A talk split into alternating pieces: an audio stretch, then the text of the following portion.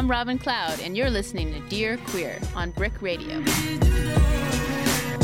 Every week on Dear Queer, I sit down with a talented and brilliant member and or ally of the queer community to tackle questions on topics ranging from sex, relationships, money, work, and well, the struggle in general. Send your questions to dearqueerradio at gmail.com.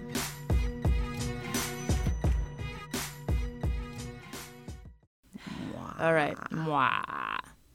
Good morning, everyone. Thank you for tuning in to Dear Queer. I'm your host, Robin Cloud, and today in the studio we have a new friend of mine by the name of Alexis Fish. Welcome to the studio. Thank you so much. This is just lovely. so tell me, um, who are you? Well, I am a 41 uh, year old Brooklyn transplant. I moved from LA about nine weeks ago for a new gig. And I am a proud owner of an awesome dog.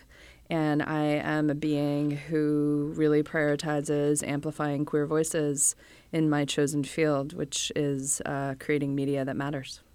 So, you're a recent transplant. And what brought you to Brooklyn? Well, Condé Nast, the publishing empire, decided that it was time to uh, give GLBTQ plus beings a platform, and they created them, which is an online community. And I am very grateful that I was selected to become the senior producer of them. So I am responsible for producing and directing the majority of video content, and it's a video driven platform. So it's quite an honor. Cool. So prior to this, you said you were uplifting, right? Queer voices. amplifying, amplifying, uplifting. Up, yeah, amplifying queer voices. So what was the work you were doing in LA? Well, you know, I, I, think as an independent film producer, there's there's work that you see, and then there's a lot of development that you don't see. So uh, there's projects that you've seen and you know about, and there's probably 100 projects that in the past 20 years of my career you don't know about. So, most recently, I'm developing a TV concept with Rain Dove, who's someone uh, know everyone seems to know in Brooklyn, who's an activist and um, model and artist and um, overall amazing being. And uh, developing the sequel to a beloved lesbian film of the 90s and really, which can you tell me which film? That's so tantalizing. I, I can't, but please be tantalized and please uh, support it when it comes to fruition. Okay. And uh, gosh, uh, developing several feature projects. Um, I feel very strongly about food insecurity. Tell me, what does that mean exactly? It just means that there's so many people who don't have the money to feed themselves, um, either homeless or on the other side of the spectrum, just underemployed and they they don't freelancers. Have, right. yeah, and that's just ridiculous. That's ridiculous in our country with the amount of waste and the amount of product we produce if you ever eat dinner with me, I don't let food go back to the kitchen. It always goes in a doggy bag and it always goes out the door with me and it gets handed to someone. Actually, I just I finished a shoot last night and uh, my script supervisor who's been on all my shoots with them, we walked out and of course I took a salad I didn't eat and uh, we're walking along and somebody asked for something and I was like, "Oh, do you want a salad?" And he said, "I get it. We leave shoots, we hand out food, and we go home." because our last shoot was on the Lower East Side and we had all this amazing food left over and I went across the street, like you know, I was like scanning the road. I'm like, "Oh, it's a a medical center for um, disenfranchised beings, and I, I went to this like receptionist who I knew was going to say no, but it's mm-hmm. like, hey, I have all this food, can I donate it? The powers that be said no, it's a liability, this damn liability around food, and uh, so I just took it and I went inside and I said to the 50 people in the waiting room, hey, there's amazing free food outside and let them eat it. really? And did they come out? Yeah, they all did. Right, right. So how'd you like living in LA? You know, I'm a rare breed. I moved to LA when I was nine, and what? I moved. Oh, so you've been you've been there. yeah. there. So and I moved to Westwood, so not even a suburb. Wow. So I'm I'm almost as native as they get. Mm-hmm. Um, Chicago born born though, so I like to think of myself as a a Midwesterner with an urban edge. Do you miss it already? You've been here eight weeks, and now it's starting to get into the, the dark times, as I call them. I miss my dog. I had to leave my dog behind. Oh, no. Why? Oh, well, you know, um, production. Because your schedule is crazy. Yeah, yeah, And she's a little older. Um, I miss hiking. I miss the farmers market and cook. I mean, you guys have amazing farmers markets, but I, you know, I so much cheaper in LA though. It is so much cheaper. The first cheaper. time I went there and I was in Silver Lake and I went to the Silver Lake Farmers Market and it was like a you know, a box of strawberries for like two dollars. I Yeah. was like, Where am I? well, I'm buying boxes of strawberry or berries here, but they're like half of them are moldy. Someone told me Right. that's like the Brooklyn way. Oh man. And so are you single? Looking to mingle? Um, I am oh, single. smiling, everybody. I am She's- single. She's blushing a little bit. and um, I had a very good friend over, uh, the only friend, or like one of two friends who've seen where I live, and we were sitting on this beautiful patio of this tiny apartment I rented, and um, it was around ten thirty at night, and she said to me, "You know, you live in a flight path." I was like, "What do you Oh. mean?" I hadn't been home before ten thirty. I'd been at the office so late that I didn't even realize I lived in a flight path yes. but we were kind of figuring out like what I'm looking for and I was like I just like I want someone from like maybe 10 p.m. to like midnight and then Two hours? yeah I was like that well it's I'm tired um and then what I really realized what I want I want to fucking co-work like I want someone to bring their laptop because I just like I don't want you to leave I don't I want you to stick around but like we got to work Like I, you want company, but yeah without like, the commitment? I don't know how I could show up for anybody right now, and it wouldn't be fair. I'm pretty wholeheartedly committed to my work right now and very happy to be committed at this level. Right. An opportunity like them comes around very few times in a lifetime. I am extremely fortunate that I've had a couple of these. You know, I know what this is, and I know how powerful this is, and I know how important this is, and I um, I'm absolutely ready, willing, and able to put in the time and the commitment to realize all of its potential. So you've sort of landed at the top of the heap. You know, we were talking about um, the journey to this place that you are now. So tell me, how did you get started, and what has it been like? Well, there's one thing I would like to say um, about the top of the heap.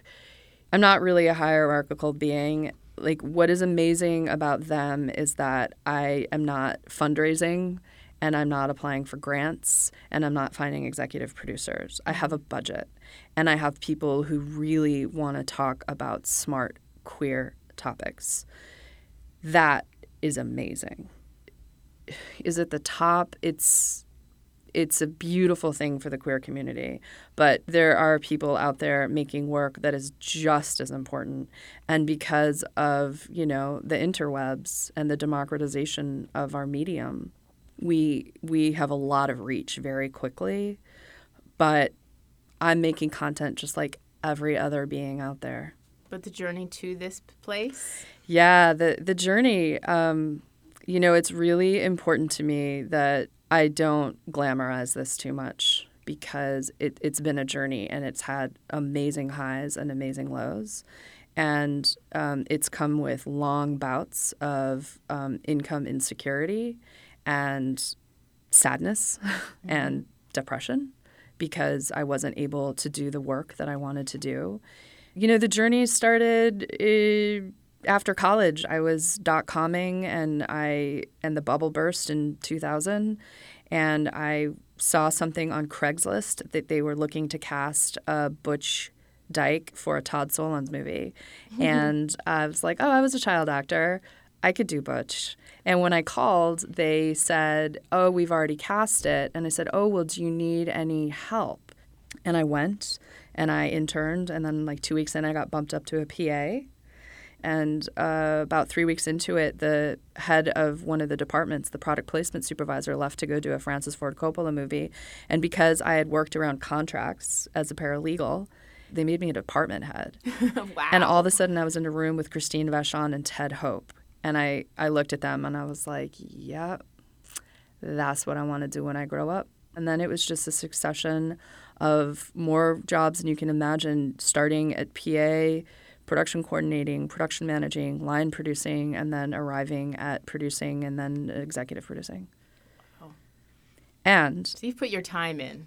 That's what I hear. Yeah, but I also want to be very clear that, you know, in one breath I was executive producing, and then the next breath I was asking friends for PA gigs because I just needed to pay the bills. And in one minute I was, you know, selling a documentary to HBO and in the next minute really having no money in my pocket and having someone call me and say, Do you want to work on The Apprentice? This was in 2003. And working on The Apprentice. And, you know, worst job of my life. Yes. I might have gone on antidepressants for the first Oh time ever. God. And we didn't know. I just like to say we. I who knew. No one knew. Who no knew? one could have ever imagined. And then being unemployed and getting a phone call from, you know, I, I, I can't stress enough the power of my network. You know, I got myself to a lot of places and into a lot of places and met someone in LA who told me about uh, this guy in Texas who was starting up a gay, you know, we didn't say queer yet, even though it was called QTV, but um, he was starting up a gay television network in Texas. And you know, no offense to the Texas people out there or the South, but I was like, yeah, I'm gay, I'm Jewish, I'm not going. Like, I don't do South of the Mason Dixon. they called me back and they said, listen, we'll pay your day rate and we'll fly you first class. And I was like, Damn. I've never flown first class. You're like, okay, Texas, hey. So I, I fly to Texas for the first time, land in Fort Worth, and um, I walked in, and this this man had created a huge production studio filled with money and possibility. And I called my mom, and I was like, "Hey, send me some clothes." You know, cut to 2005. Here had just launched, and Logo was about to launch. Logo wasn't launched yet, and we're talking about branding this network. And and I said to the owner, listen, we need to affiliate ourselves with the best and brightest. There's this guy. He want he wants to make this movie. It's indie. It's edgy. We need to be a part of this. And um, I still to this day say it's the best pitch I ever made. Went to Sundance, sat in a meeting with Howard Gertler and John Cameron Mitchell, and then I became the executive producer of Short Bus. Shit happens, right? That's badass. Yeah. It was groundbreaking at the time. Yes, it was. It absolutely was. It still is. It still is. I remember watching it being like, all these people. Yeah. Where are all these people? Exactly. You know? What sort of advice would you give to someone who is stepping into the industry now, looking to Yeah. amplify queer voices with uh, you know with a very different environment, you know? Yeah. Like there's so many platforms. How do you navigate all of that and still be successful? And not lose your soul or get sexually assaulted? Oh. It's a big question. Right. I studied it like my PhD. Mm-hmm. I still study it. You know, I'm being exposed to a whole new universe of queer minds and thought right now. People recognize when your heart is in it. Yeah. People recognize when you have passion and you have vision and you have drive. for sure.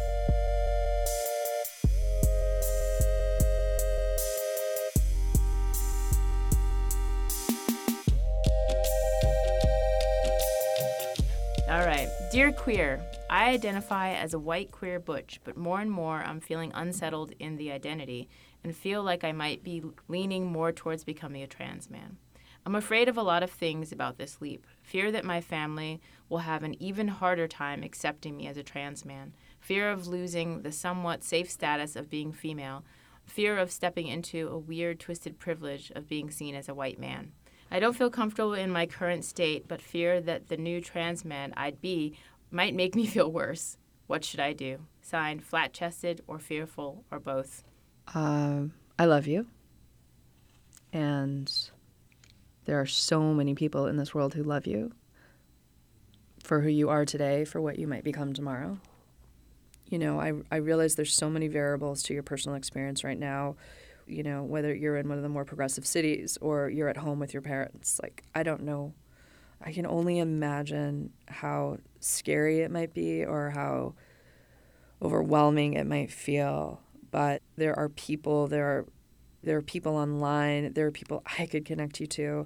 There's this video that will be on them where people are speaking specifically to exactly where you are Right. and there are resources and and it, you know the the beauty of gender presentation of I mean I appreciate gender dysphoria is very very very difficult and traumatic but you have the space because you have the gift of living in 2017 Yeah, that's for sure. of exploring this Yeah.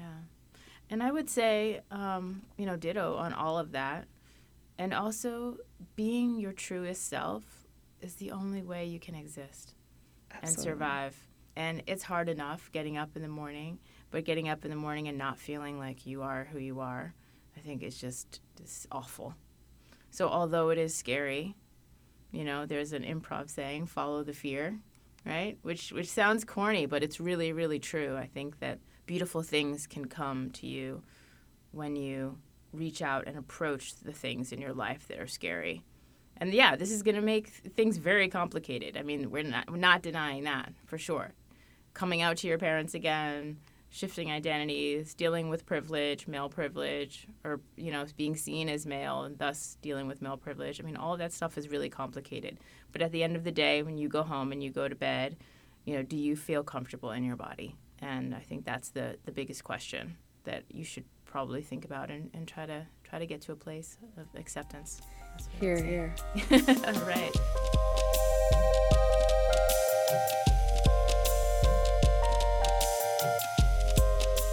Dear Queer, I hate that I have to write this, but I really need your help.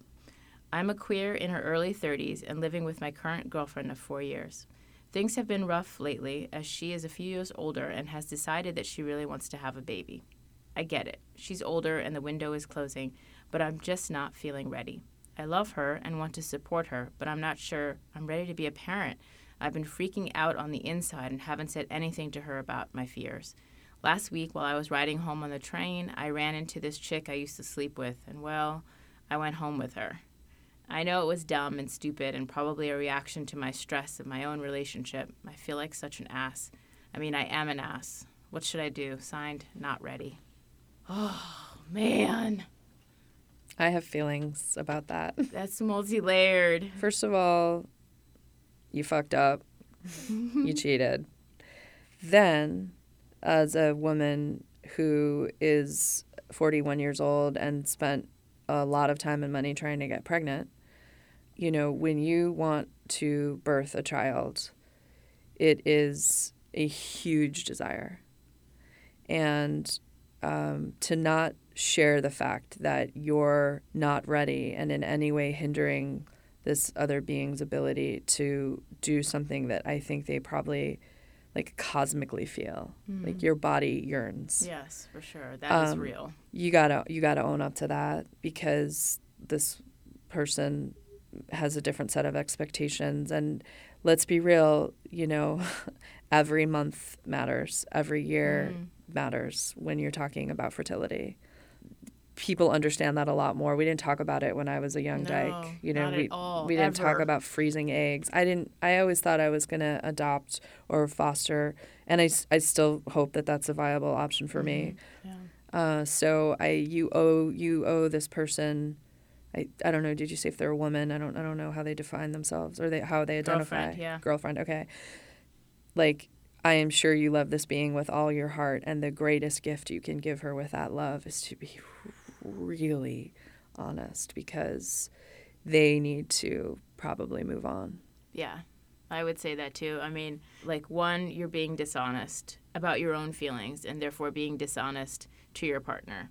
Two, you slept with a random person in reaction to the stress in your life, Yeah, which is problematic. You know, I mean, that is not a healthy way to deal with your problems. And biology, as Alexis was saying, is so real. And if you aren't ready, step up to the plate. The most important thing you can do is be honest. And it, it's okay. Like, I think a lot of people feel when they're they know they're ready to go, but they're so afraid of hurting the person. But guess what? You're hurting her more by stringing her along and cheating on her and lying to her. Yeah. That's the pain. What she's going to remember when you guys break up is all the shit that you did, not the fact that you came to her and sat down and had a conversation and were like, hey, listen, this is too much for me. I'm not ready.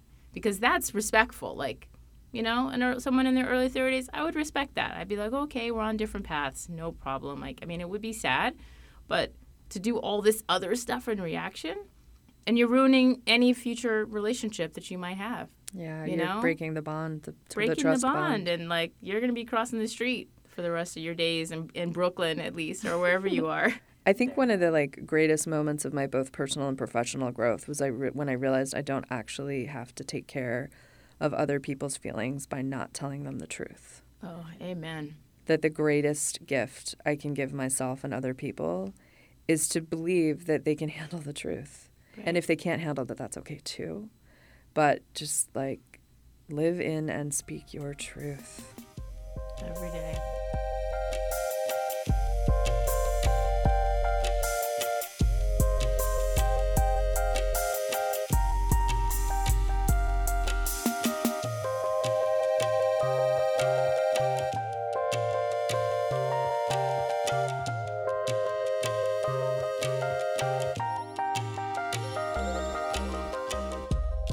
Dear Queer, I've been freelance for almost 10 years. I recently got into a new relationship with a man who insists that this lifestyle doesn't work for him and he wants me to have a regular job. He went as far as to get me an application to be a teller at Chase Bank. I'm a photographer, mind you. I make a decent living, but more than anything, value my freedom. I'm trying to decide if I should give him a chance to understand or just dump him now and avoid the drama. Thanks. Signed, Freelance is Freedom. Freelance is freedom. Freelance is freedom.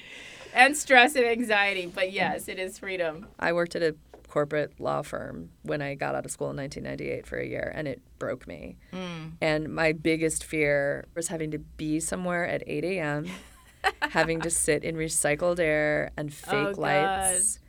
And the, uh, actually, those are my two biggest fears. I'm not even kidding you. You know, I, I think that some of us are made for uh, nine to five, and some of us just aren't. We are cut from different cloths. You're an artist you're an artist. Like, I can't tell you how many times my mom was like, Can you just get a job at Starbucks? Can you just do anything, Alexis? You're so capable. Like, just please go get a job. But um, I think it will kill your soul to go work as a teller. And Definitely. why live a soulless life? And also, um, you're grown and you are who you are, and that's who you're going to be. And if this person doesn't love you for who you are in the incarnation that you are in right now, fuck them. That's all I have to say about it. That he doesn't deserve you. And you know what I find is like a lot of people, they they love the arts and love the artist, but they don't like the lifestyle and the work that it takes or the difficulty or the ups and downs. They just want the final painting, but they don't want to see you struggling in the studio. You know what I mean? And he sounds like that kind of guy. Cut it off. It's not worth it. Plus you just got into it, so it's not going to hurt so bad. Don't waste like 3 or 6 years. I mean, you're a man, so you probably won't be in it as long. you won't do a lesbian like 10-year relationship and then realize, I thought it was 48 months. Oh, there's, "Oh god." there's that great storage solutions make me hot. Do you remember that video that went around? That sounds amazing though. It went around like that? 10 years ago. And she's like, Do you want to do this for the next 48 to 64 months? Like, I will I will make fresh hummus. I will it's just it's so funny. It's like all the, the lesbian stereotypes. Yeah, so I say, you know, find someone who accepts you for who you are right now, not someone who wants to mold you into the person that they want you to be. That's bullshit. Yeah. And also when you're making your art, when you're you're in the flow, you're gonna attract that person and they're gonna see you and celebrate you in all of your artistic greatness. And they might, might be a nine to fiver, but still love you anyway and understand it. They can pay for coffee. Exactly, and vacations. Yay. and hopefully you can get on his health insurance. Because on the real, real, that's serious.